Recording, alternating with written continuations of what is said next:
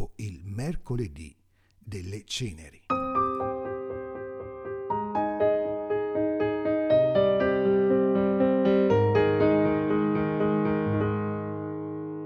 Oggi noi discepoli e discepole di Cristo prendiamo sul serio l'invito della Quaresima al digiuno, sottraendo un po' di cibo dalle nostre mense e dandolo al silenzio della preghiera. Accogliamo questo invito non per perfezionare la nostra forza di volontà, ma per favorire la conversione del nostro cuore al cuore stesso di Dio. Mettiamo mano al nostro rapporto con il cibo per scoprire e disseppellire la presenza in noi di una fame più vera, una fame più profonda rispetto a quella che ci muove in modo ordinario la sete di giustizia, il desiderio di compiere il bene. Eppure, ancora prima di cimentarci in questa antica e sapiente pratica ascetica, veniamo ammoniti dalla voce del profeta Isaia, che ascoltiamo come prima lettura. Non digiunate più come fate oggi, così da fare udire in alto il vostro chiasso. E forse questo il digiuno che bramo il giorno in cui l'uomo si mortifica.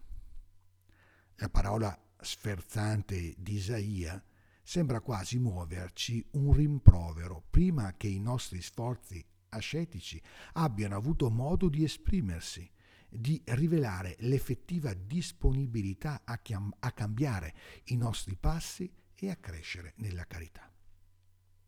Dobbiamo riconoscere in effetti che molte delle nostre cose che facciamo, non solo i gesti di mortificazione, spesso si configurano già nelle primissime intenzioni come un inutile, anzi sconveniente sacrificio. Non tanto perché il nostro impegno sia del tutto privo di una certa dose di generosità, ma perché esso non è orientato da una pienezza di vita, almeno desiderata, ma dà invece un vuoto e dalla tristezza che lo divora. Diventano allora importanti, anzi direi fondamentali e luminose, le parole che Gesù pronuncia nel Vangelo di questa giornata, venerdì. Possono forse gli invitati a nozze essere in lutto finché lo sposo è con loro? In questa Quaresima siamo tutti invitati a verificare con sincerità e una buona dose anche di coraggio ci vuole, se e quando stiamo imparando a vivere dell'amore di Dio oppure al contrario quello che stiamo facendo è ancora espressione di una inutile intenzione di meritarci il riconoscimento e la dignità che solo gratuitamente possono essere offerti e ricevuti. Per compiere questa semplice verifica è sufficiente osservare la nostra capacità di accogliere la realtà con la mitezza dell'amore. Osservare quanta attenzione e quanta premura ci capita di avere nei confronti degli altri. Misurare l'effettiva disponibilità a metterci da parte per perdonare e andare oltre nei momenti dolorosi.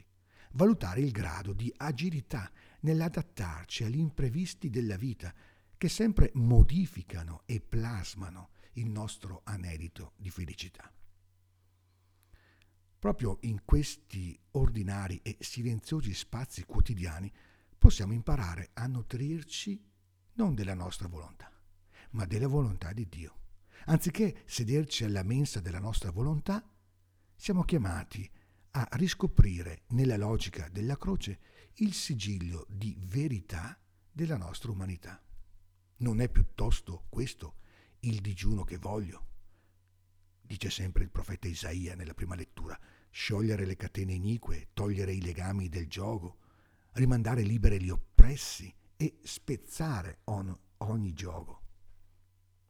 L'astinenza dal cibo a cui la Caresima ci richiama, soprattutto nei giorni di venerdì in cui la memoria della passione è, potremmo dire così, più viva, è una pratica antica e seria, da non barattare troppo velocemente con altre forme di privazioni, dalla televisione, dai pettegolezzi, dallo smartphone, da internet.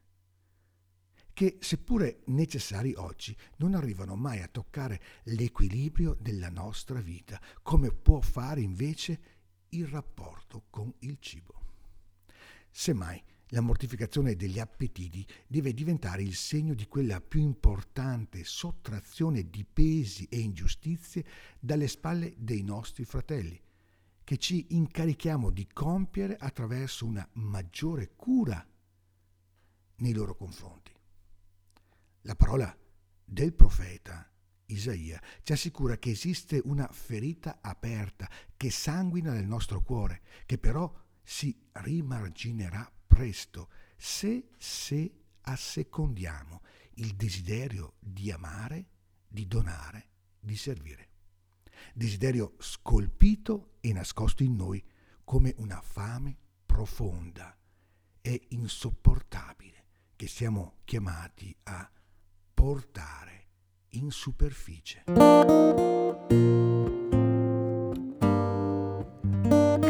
Ascoltatori e care ascoltatrici, anche oggi siamo giunti al termine della puntata. La potete trovare sulla piattaforma di Spotify oppure anche sul sito di Comunio Biblica. Questo è l'indirizzo www.comuniobiblica.org. Inoltre siamo anche presenti sulla piattaforma di Apple Podcast.